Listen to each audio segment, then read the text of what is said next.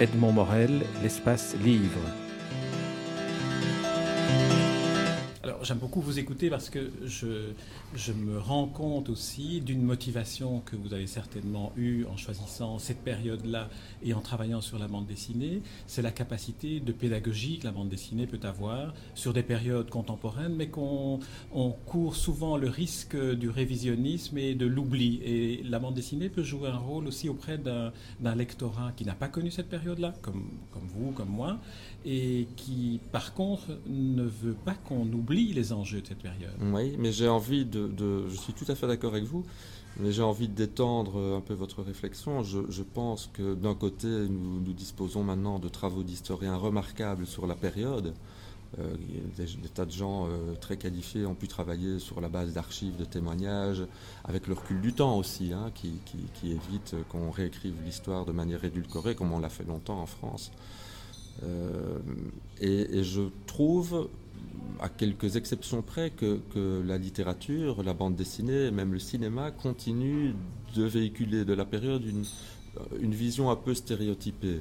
Euh, la plupart des films qui abordent euh, la période euh, glorifient les, hauts faits faits d'armes de la résistance, alors que il faut bien reconnaître que la résistance était un phénomène tout à fait marginal. En tout cas, jusqu'en 1943, c'était quelque chose euh, qui concernait un, très petit nombre d'individus. Les, choses changent en 1943 quand le STO, le service du travail obligatoire, est instauré par les Allemands.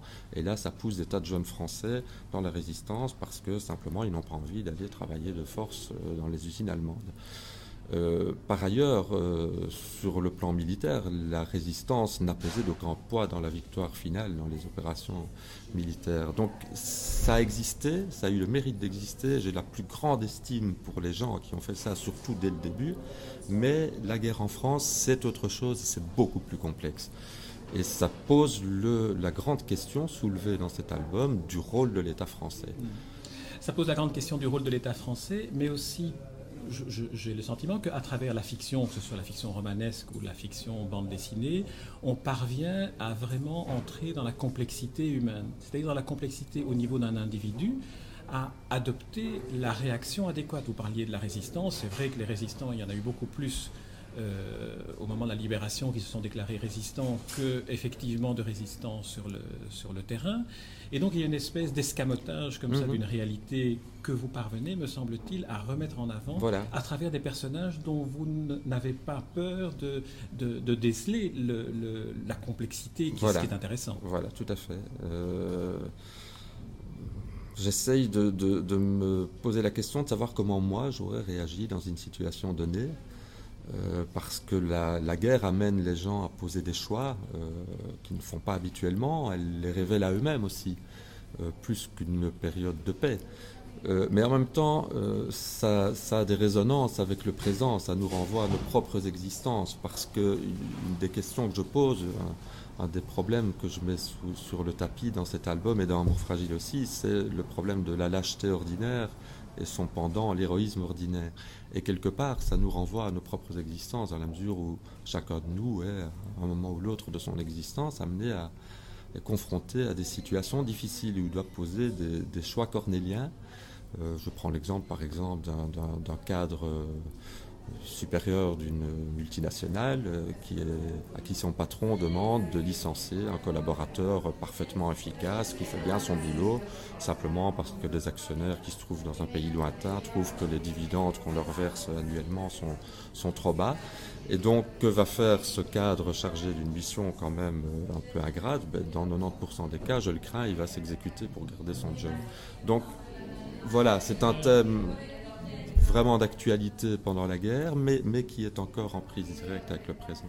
Qui appartient finalement à la nature humaine. c'est devant l'épreuve qu'on se rend compte de ce qu'on est vraiment.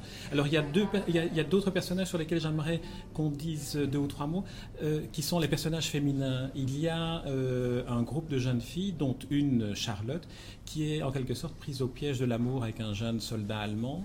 Et là, on se trouve devant une autre dimension du choix individuel, qui est euh, vivre en conformité avec l'air ambiant, ou bien vivre suivant ses propres pulsions, y compris la pulsion amoureuse. Oui, c'est vrai. Mais il se trouve, mais ça on ne le sait pas encore vraiment à la lecture du tome 1, que c'est une histoire d'amour impossible et que c'est davantage en réalité une histoire d'amitié. En revanche, elle aura une histoire d'amour très compliquée avec un jeune Français, Lucien, qui est un personnage un peu trouble, euh, entouré d'un certain halo de mystère, et dont on sait qu'il euh, se livre à un trafic un peu louche avec, euh, avec les autorités allemandes. Donc voilà. Et Charlotte, il faut préciser que c'est la fille d'un simple policier de la ville de Paris, pas du tout antisémite, et qui va se retrouver amené à participer à la fameuse rafle que nous avons évoquée au début de l'entretien. Euh, ce qui va lui poser un terrible problème de conscience. Toute la question étant de savoir comment il va réagir. Est-ce qu'il va s'en accommoder, bon gré mal gré, ou est-ce qu'il va euh, démissionner?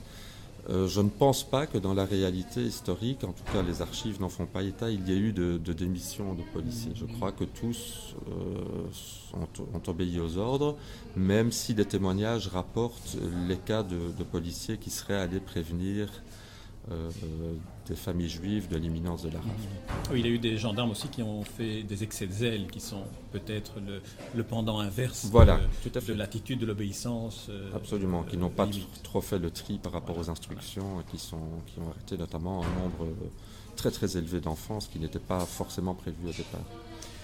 Philippe Richel, nous arrivons au terme de, cet entretien. Une toute petite dernière question. C'est la première partie que nous avons en librairie pour le moment. Euh, combien de parties supplémentaires sont prévues? C'est un diptyque. C'est un diptyque. et quand, quand, le deuxième volume sera-t-il euh, prêt? Le plus tôt possible. la date officielle, et je pense qu'elle sera respectée, sera dans exactement un an, donc euh, au mois d'août de l'année prochaine, en, en août 2009. Eh bien, je prends déjà rendez-vous parce que, euh, en conclusion, je, dirais après la lecture de cet ouvrage et après euh, cet entretien que c'est dans les moments tragiques de l'histoire que, que l'âme humaine dévoile sa complexité. La fiction et cette bande dessinée en fait la démonstration permet d'explorer comment surgissent les lâchetés les plus ignobles, mais aussi la générosité et le courage. Et dans cette première partie de Opération Vent printanier, l'histoire avec un grand H jette un vent glacé on sait où il va nous mener.